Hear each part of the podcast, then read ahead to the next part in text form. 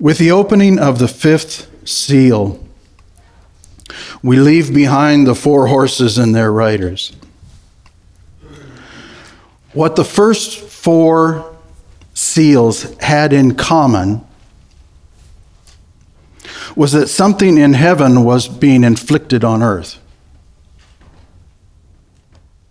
The breaking of each seal released upon the inhabitants of earth in turn Antichrist, war, famine, death. Notice the increase, each being the logical result of the first, of the previous. If you have Antichrist, you're going to have war. If you have war, you're going to have famine. Have famine, death. The scene that is revealed in vision to John when the fifth seal is broken is reversed from the first four. The vision shows in heaven the result of what happened on earth, especially or specifically martyrs for the word of God and their testimony. So we're ready for the fifth seal, Revelation 6, verses 9 to 11. Martyrs. When the Lamb broke the fifth seal, I saw underneath the altar the souls of those who had been slain because of the word of God and because of the testimony which they had maintained. And they cried out with a loud voice, saying, How long, O Lord, holy and true? Will you refrain from judging and avenging our blood on those who dwell on the earth? And there was given to them, each, given to each of them, a white robe. And they were told that they should rest for a little while longer until the number of their fellow servants and their brethren who were to be killed, even as they had been, would be completed also.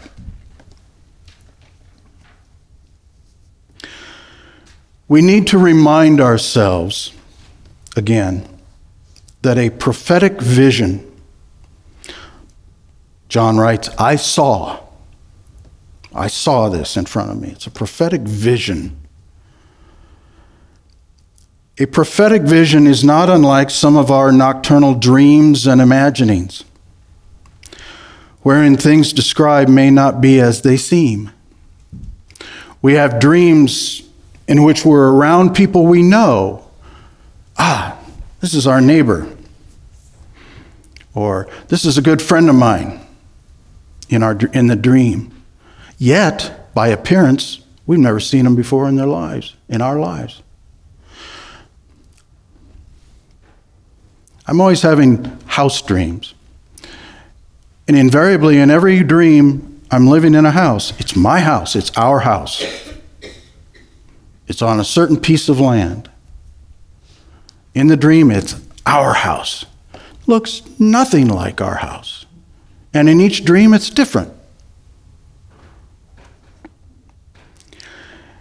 In some instances, the imagery in biblical prophecy can be taken as literal. For example, there will indeed be vast numbers of people killed by war and famine and beasts of the earth as a result of the fourth seal broken in heaven. That's going to happen. There's going to be war, people will die. Very often, however, the imagery is to be seen as metaphorical, representative, or allegorical. For example, John describes the effects of the sixth seal being broken, verses 12 to 14, as, quote, the whole moon became like blood. The stars of the sky fell to the earth. The sky was split apart or vanished like a scroll when it is rolled up. The tone of that passage seems to be one of the apostles struggling for ways to describe supernatural events to mere earthlings, even to himself. I can well imagine John standing there in his vision saying, What in the world? All I can do is the best I can to describe what it's like. John sees an altar in heaven. Some say this is the golden altar of incense. Some say it's the brazen altar of sacrifice. I'm not sure it matters that much. Which altar it is is the least of our considerations. The point is, he sees this going on beneath an altar. John reports that underneath the altar, he sees, quote, the souls of those who had been slain, end quote. Why were they slain? Because they maintained an allegiance to and a determined testimony, even in the face of death, for the Word of God. There's our tie into. I'm always, pastors always preaching something, say, hey, wait a minute, I got that in my notes. That's what Timothy, or that's what Paul was saying to Timothy. I'm about to die for holding to the Word of God. You keep preaching the Word because you're going to die eventually. So hang in there. These people were killed, they were martyred because they held to the Word of God and, and publicly. It was their testimony. Some say these represent all the saints ever martyred for Christ. But there are clues embedded in these three verses that lead us to conclude, conclude that these are those who have been martyred thus far during the tribulation. This is a more localized event. For example, the text of verse 10 would indicate that those who persecuted and killed these martyrs are still alive on earth. They plead to the Lord, How long, O Lord, holy and true, will you refrain from judging and avenging our blood? On those who dwell on the earth.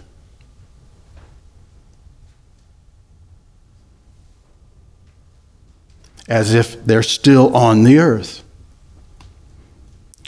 And if this group included Christian martyrs from all time, that is, not just the tribulation, well, work that through.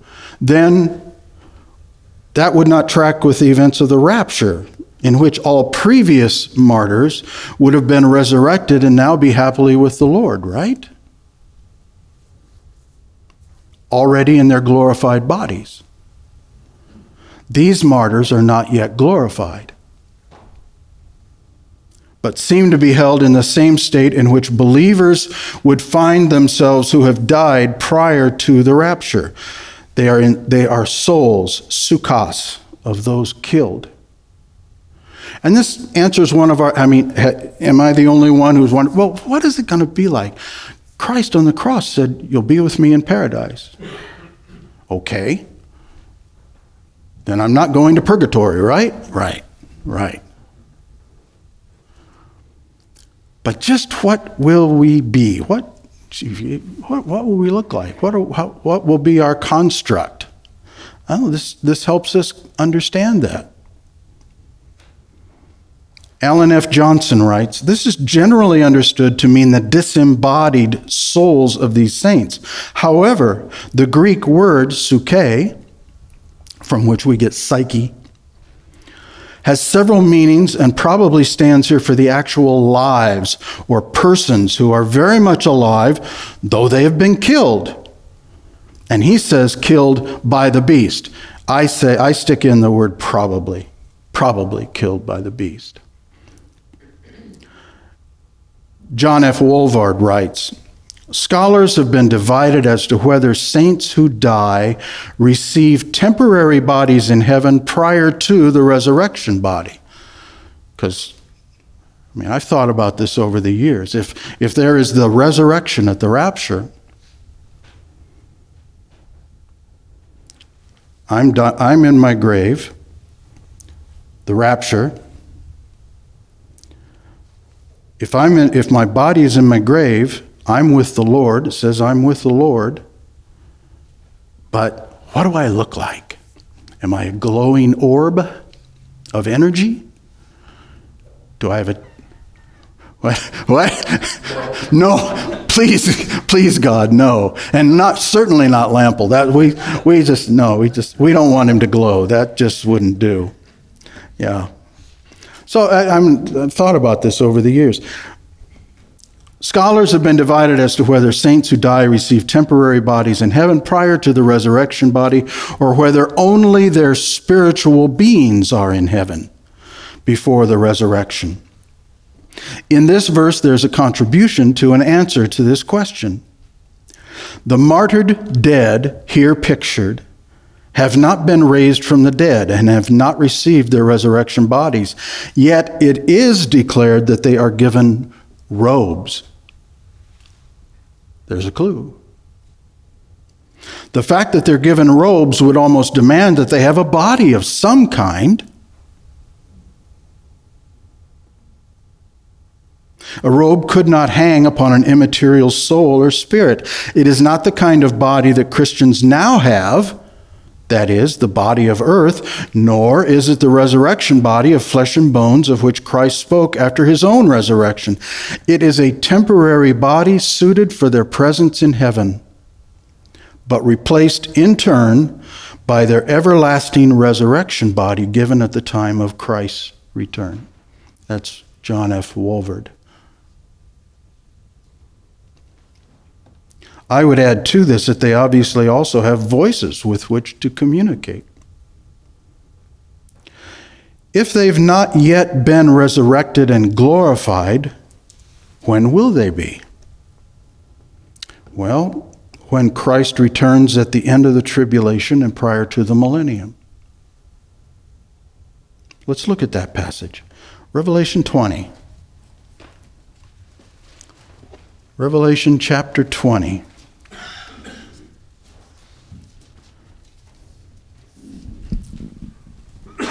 Let's read, let's read verses 4 to 6. Then I saw thrones, and seated on them were those to whom the authority to judge was committed. Also, I saw the souls of those who had been beheaded for the testimony of Jesus and for the word of God, and those who had not worshipped the beast or its image, and had not received its mark on their foreheads or their hands. They came to life and reigned with Christ for a thousand years. The rest of the dead did not come to life until the thousand years were ended. This is the first resurrection. Blessed and holy is the one who shares in the final in the first resurrection. Over such the second death has no power, but they will be priests of God and of Christ, and they will reign with him for a thousand years.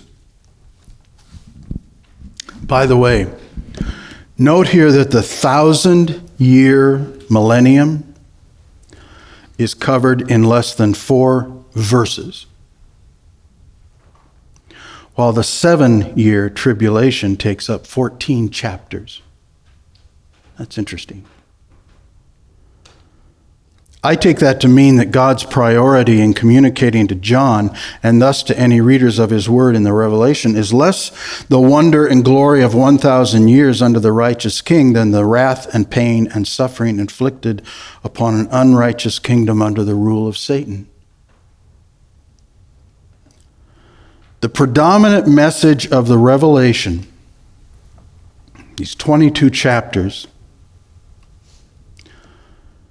is expressed by the writer to Hebrews, citing Deuteronomy 32, 35 to 36. He writes, For we know him who said, Vengeance is mine, I will repay. And again, the Lord will judge his people. It is a terrifying thing to fall into the hands of a living God. Hebrews 10, 30 to 31. That takes, that perspective, that mindset, that priority is what is preeminent in the revelation. God saying, That's it. I've waited long enough. Now is the time. The bulk of those 22 chapters are about that in one way or another. An initial reading of verses 9 to 11 may, back to our passage in chapter 6.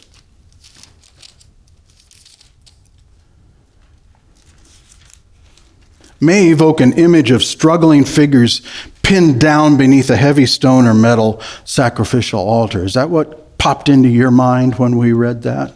You, you see these, there's uh, writhing body, bodies, arms and legs sticking out underneath the weight of a stone altar. That's always been the picture in my mind. Once again, this is a prophetic vision, not a literal narrative. Turn, please, to Leviticus chapter 4. Blow the dust off Leviticus. Chapter 4.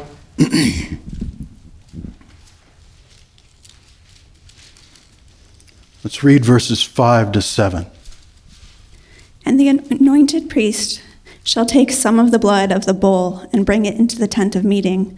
And the priest shall dip his finger in the blood and sprinkle part of the blood seven times before the Lord in front of the veil of the sanctuary.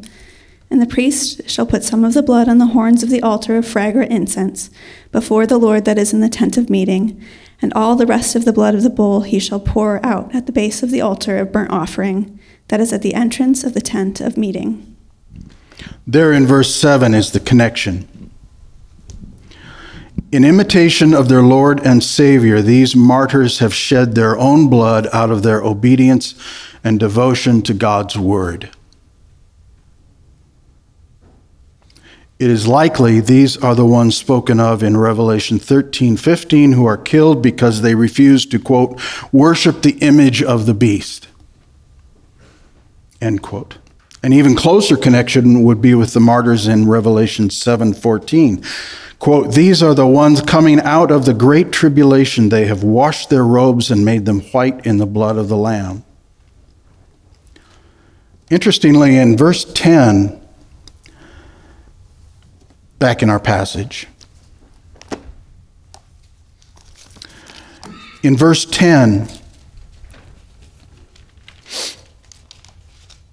They refer to God not as Adon, Adonai, which is kind of what you'd expect, but as despotes. We get the word despot from it.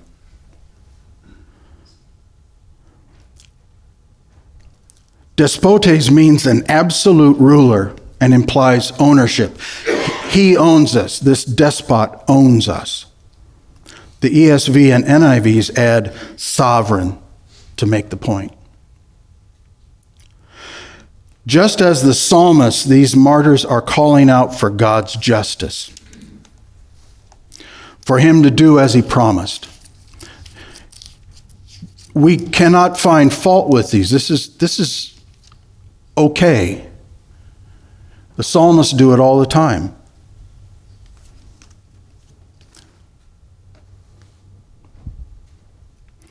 And they cried out with a loud voice, saying, How long, O Lord, holy and true, will you refrain from judging and avenging our blood on those who dwell on the earth? Note the admixture of imagery in this scene. There's a lot going on. Because this is a prophetic vision, there's a lot going on, and it kind of goes in different directions, but it all links up, it crosses over each other. John describes them as souls but whatever their form, they represent the blood they have shed for the Lord God. Why? Because they are underneath, at the bottom of the altar, just as the sacrificial blood was poured out at the base of the altar. So these embodied souls really represent the blood they have shed. And it's that blood crying out. Just as the blood of Christ, the Lamb of God, was poured out upon the soil at the base of the cross. And as in Hebrews, once for all upon the tabernacle altar. Hebrews 9 11 to 14. So they are at the same time a picture of Christ's sacrifice for all of us. So it is, as it were, the martyr's blood itself crying out for God's vengeance. This is not new imagery. Indeed, it points back to the very first family on earth. Genesis 4, please. last time I'll have you turn. Genesis 4.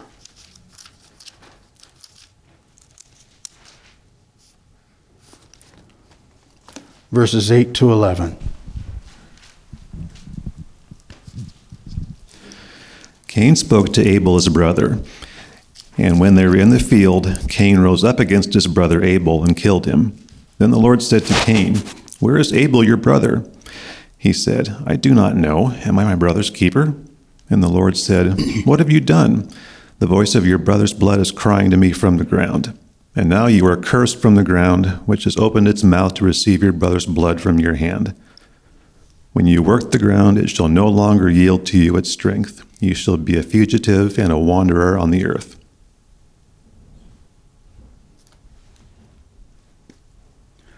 The voice of your brother's blood is crying to me from the ground.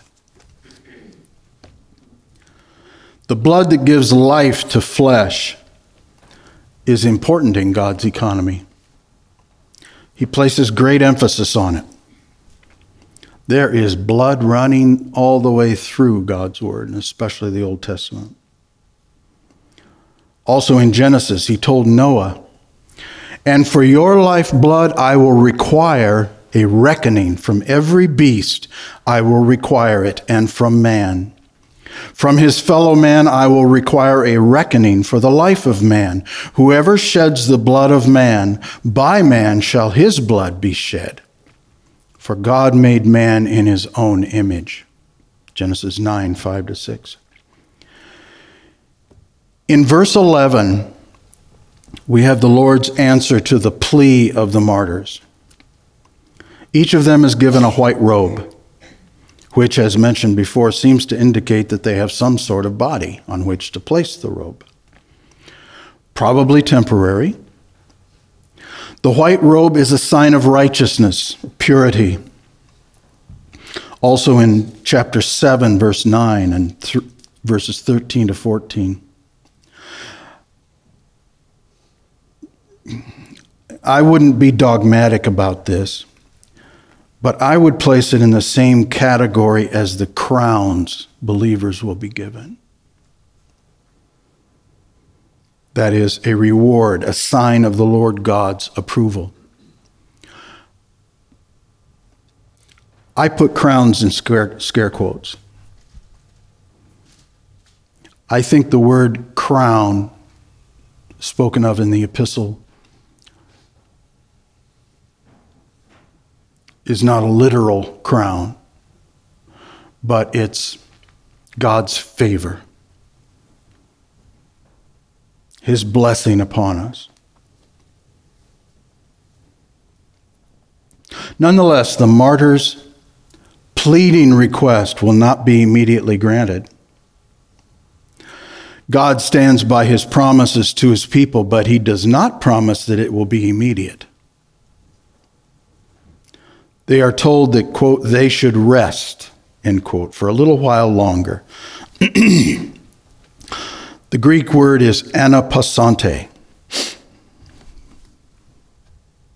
Just like that, he rips it off. Aposante.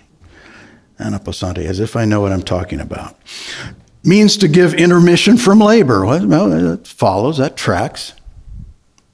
To remain quiet. How long?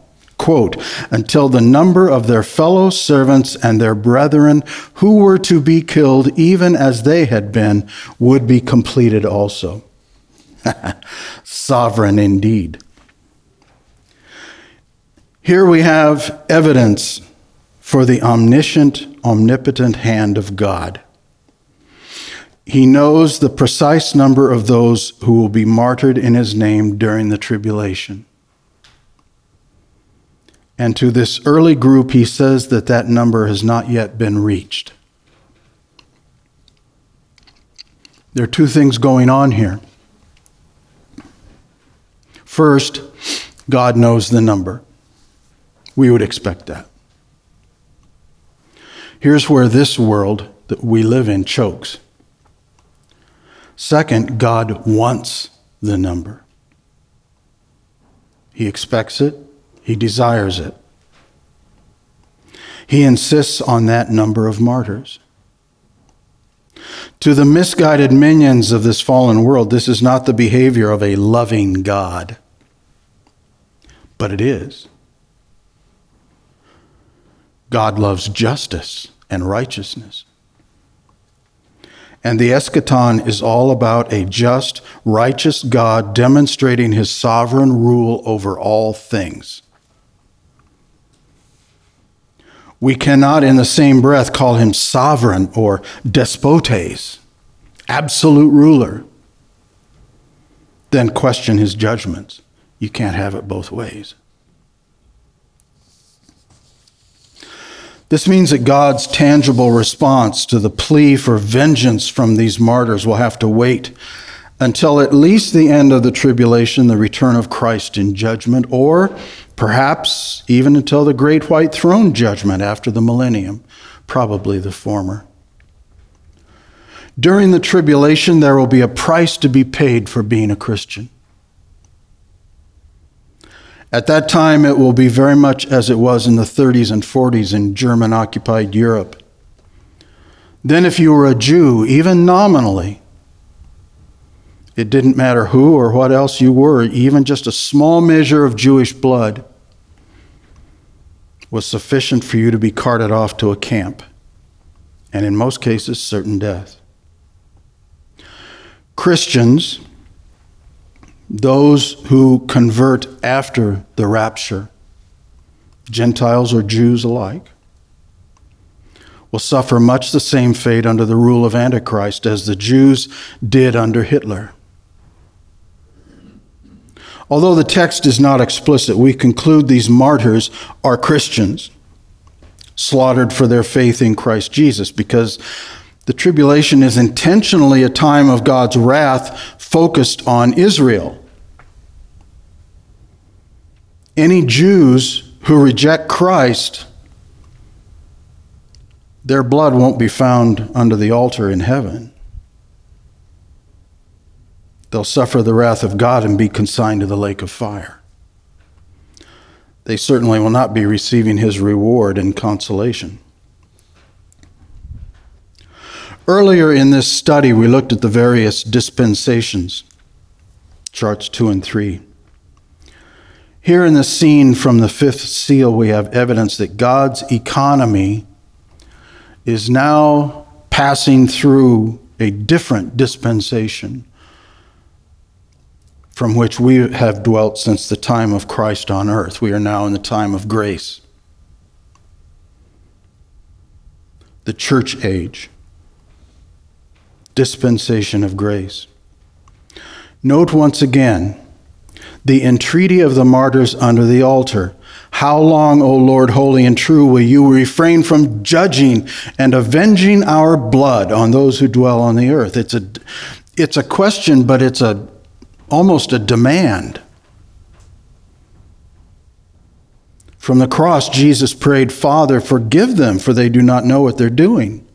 Luke 23 34. Stephen prayed, Lord, do not hold this sin against them. Acts 7:60. Note the contrast. The prayer of these martyrs is, to put it in our contemporary vernacular, sick 'em, God. Go get 'em. Heaven deals differently with sin during the different dispensations. I read some commentators that tried to shave off the sharp edges of this, saying, well, they, they said this in a loving way, a gracious way.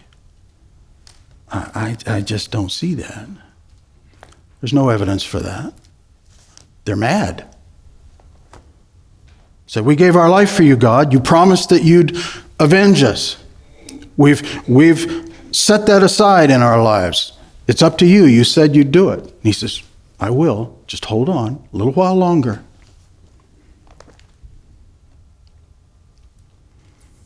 It's a different dispensation.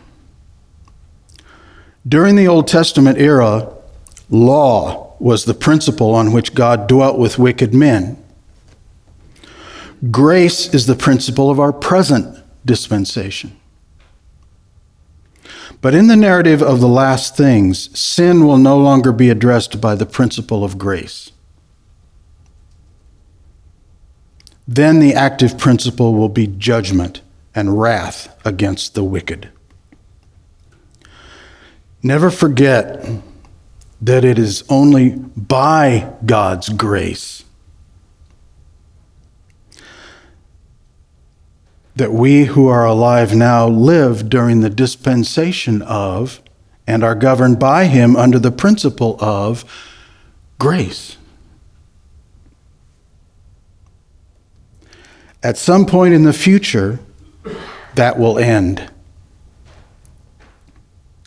2 Peter 3 9 to 10. The Lord is not slow to fulfill his promise, as some count slowness, but is patient toward you, not wishing that any should perish. We dwell in a dispensation in which God is holding back the wrath so that he could capture as many people as possible for Christ. He's being patient. He's overlooking sin to a certain extent, waiting, wanting to bring in as many people as possible. The passage continues. But that all should reach repentance. But, big but, the day of the Lord will come like a thief and then the heavens will pass away with a roar, and the heavenly bodies will be burned up and dissolved, and the earth and the works that are done on it will be exposed. That day is surely coming. When? We have no idea. But it will be a different time, not a different God, a God who remains the same, never changes, but now we'll see it'll be a different time. He will deal with things in a different way. I've left a fair chunk of time for any thoughts, any questions, and I see a hand.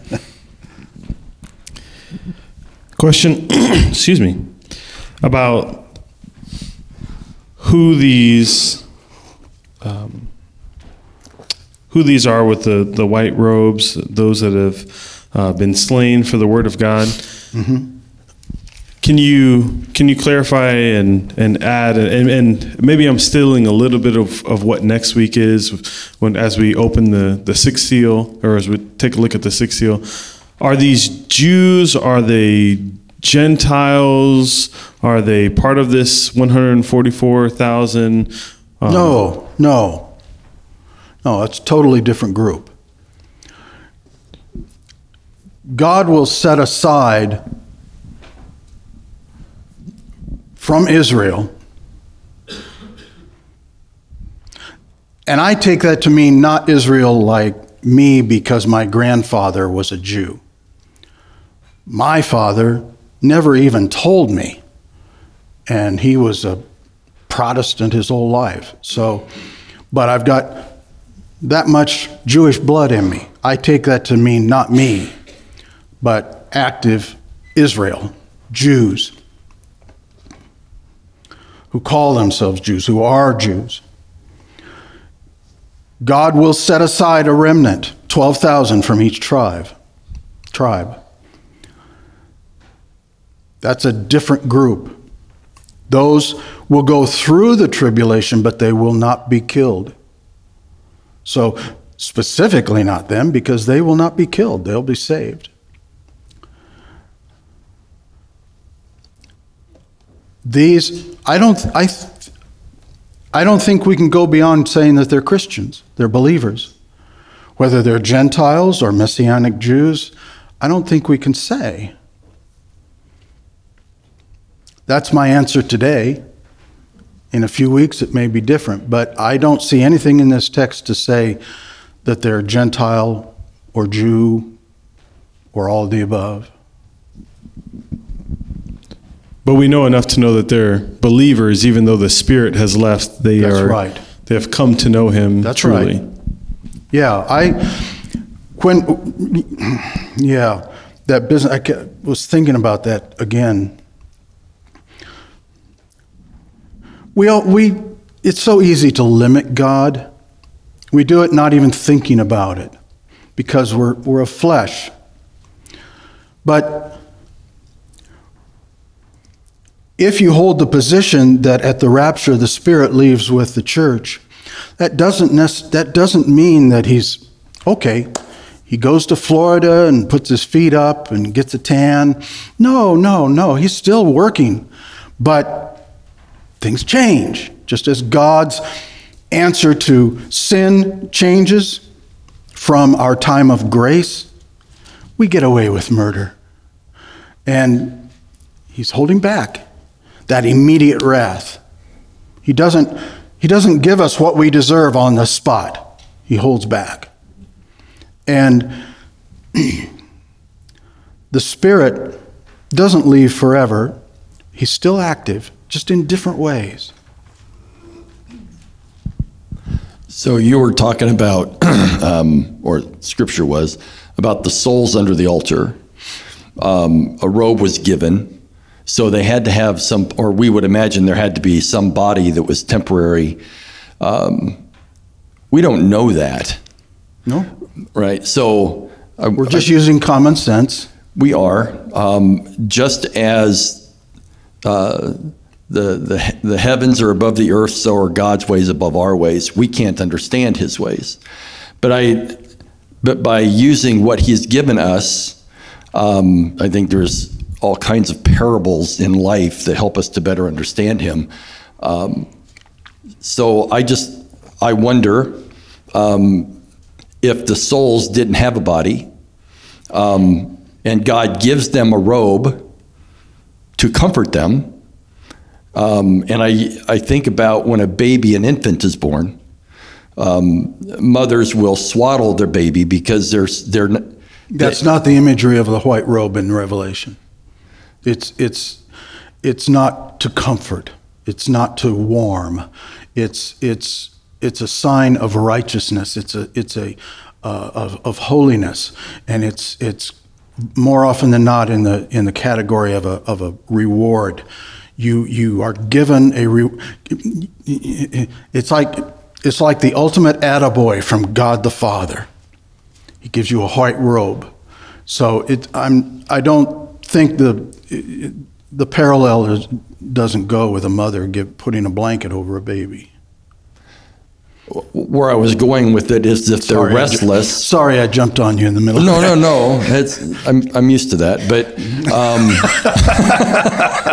the, uh, uh, the the parallel, I guess, that I was drawing is that the babies are restless, but when they're swaddled, they calm down. Um, and if the souls are under the altar looking for God to uh, to follow up with His promise, God says, "I got this. Here, let me. um, I'll, I'll give you something to help help you bide the time. I don't see. I'm just. I'm coming up with something like other people have said. Well, you must have a temporary body because otherwise you couldn't put a robe on. Um, but we don't know that. So uh, the only thing I guess where I'm going to is I, I don't know that I want to necessarily jump to the souls under the altar as having a body because it doesn't say the people under the altar. It said the souls. But the word translated souls can also mean life, the person. So you're right that we can't be dogmatic about that. Uh, but it does kind of help us. It does fill in a few blanks from other settings, not just underneath the altar in heaven. Uh, and and you could be right. God says, "Here, I'll I'll give you a palliative, a temporary palliative. I'll give you a white robe." Eh, I'm not sure about that, but it doesn't say one way or the other.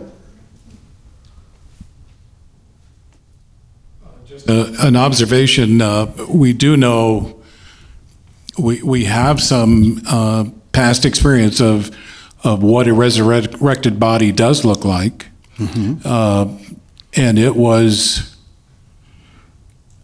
flesh-like. Uh, I mean, I, I don't know that that's our permanent body or what, or that that's Christ's permanent body, but we saw, I mean, they did see it. they did see him after he was resurrected, and he did have something to touch. They had, uh, because he asked them to put their fingers in his hand, the holes in his hands, and so forth. And so there was something tangible there. And so I think it's fair to say uh, that that's at least a, I mean, Christ, we're not Christ, but, but I think that's at No, but he in- was the example. God's word is explicit that He was his the first. resurrection, he was the first first fruits, and we will be like him. And and so, but I, I, are you suggesting that these souls under the altar have resurrected bodies? They do not. They do not have glorified bodies.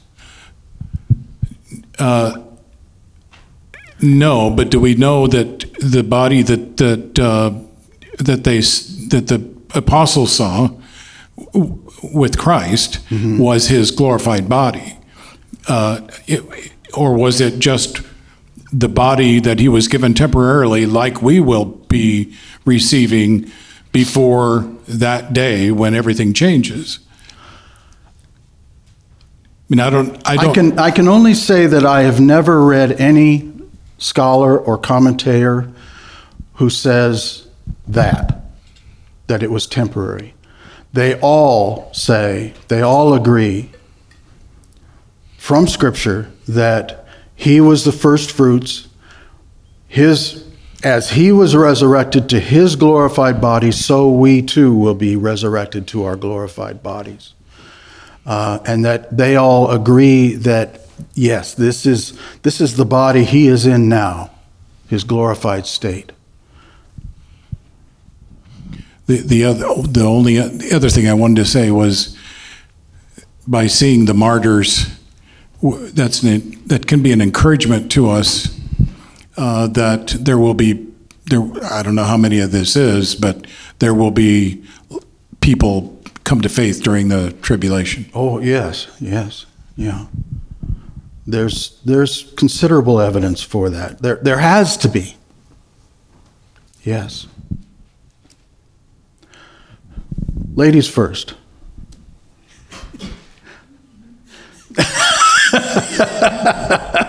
Okay, um, you said you don't know if the Gentiles are the ones that were going to be killed.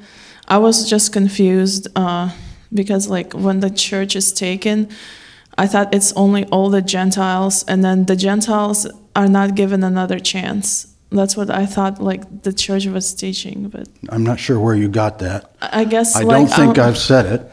uh, no, not you, but I just heard many. That's what I've learned that like when we, the church is taken, there will be no more chance for the Gentiles because when the last Gentile enters in, the church will be taken, and then it's only the Jews that are left for the tribulation. Mm-hmm. So that's what. So I'm glad you you let me know this now. So there will be Gentiles that will come to faith in tribulation as well. Sure. Okay. Sure. Yeah. Okay, thank you. just to add more for this body or what is you know these these I'm sorry I mentioned it. no i mean it's i think it's coming up next week and, and maybe it'd do well to, to to read seven nine and following to talk about the those gathered before the throne and how they have a face and how they're they're standing and how they have arms i mean all, all these these things are mentioned there um, kind of indicate that there's a body that that does things Getting back to the, look at verse 9. After these things I looked, and behold, a great multitude which no one could count from every nation. Every, look at me. Every nation, every nation, every tribe, that's Gentiles. And peoples and tongues standing before the throne, before the Lamb, clothed in white robes. So, yes, plenty of Gentiles. And you're saying those are the tribulation souls or tribulation persons, right? Mark? I'm having to go back and look because I can no longer remember.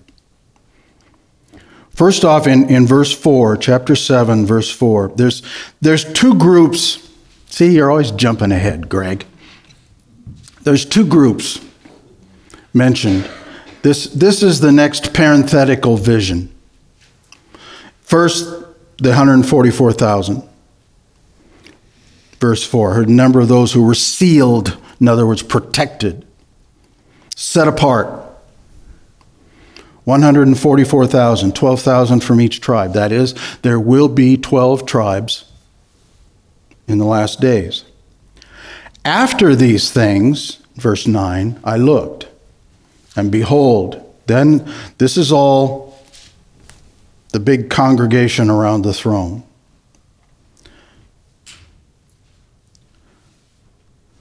Now, I don't, I don't want to be, see, it's dangerous to, even though I'm working on that passage, I'm not done with it yet. And I'm, I can't say specifically whether that is just tribulation saints or not. I think it's everybody, but I'm not sure. Stay tuned. Oh, well, here, Dave. Read the text, Lample. Good grief. Look at that. Look at verse 14. He said to me, These are the ones who come out of the great tribulation. And they have washed their robes and made them white in the blood of the Lamb. I think after this class, I'm going to hang it up. I'm getting too old for this. I remember, you know, Merrill, great teacher in this church great teacher. But he reached an age where he says, I can't do this anymore. Oh, please, Merrill, keep teaching. He said, No, time's up. That day is fast approaching for me. what else? Well, I just thought it was interesting as we're talking about glorified bodies and whether Christ was in his glorified body or not. It kind of made me wonder well, Christ showed the disciples scars in his hand, the holes in his hand, the, the spear in his side. In a glorified body, would we have that? Uh, it just, it's a question that you kind of.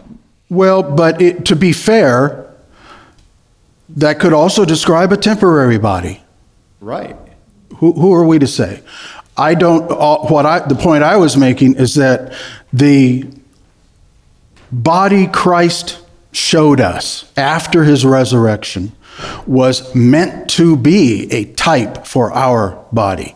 He was the first fruits of our resurrection, of, of all resurrection. He was the first person to be resurrected to a glorified body. We assume to be the permanent glorified body. We think it is. I've never seen anyone who said it wasn't. I will bow to their scholarship.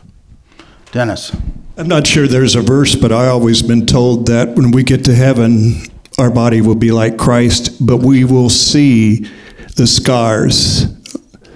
Uh, so I think even with his glorified body, we will see his scars and realize how much that he went through for us, that he died for us. Yeah. And the other thing uh, this is different than what we've been talking about. But when these people, these martyrs say, How long, Lord? I've been reading through Psalms and David's, you know, he was saying that a lot. And the psalmist, How long, Lord, are you going to judge my enemies? So it's not wrong to do that. I always thought, well, that's kind of, you know, asking God.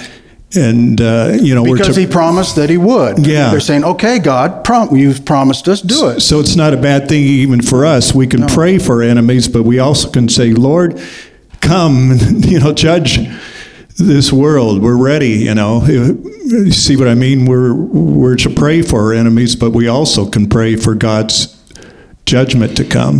That's that right. makes sense. That's right. That's right. He, he's a holy God. He has every right to do what he's doing in the end times. Father, we honor you. Sometimes we struggle to understand what you have written for us. Understand that we want to know the truth. We know it is your truth, the only truth. And yes, we would lift our voices with those under the altar. Come, deal with them. Those who hate you, deal with them. Give us patience, Father. Patience that can only come from you. We pray this in the name of your Son, Jesus. Amen.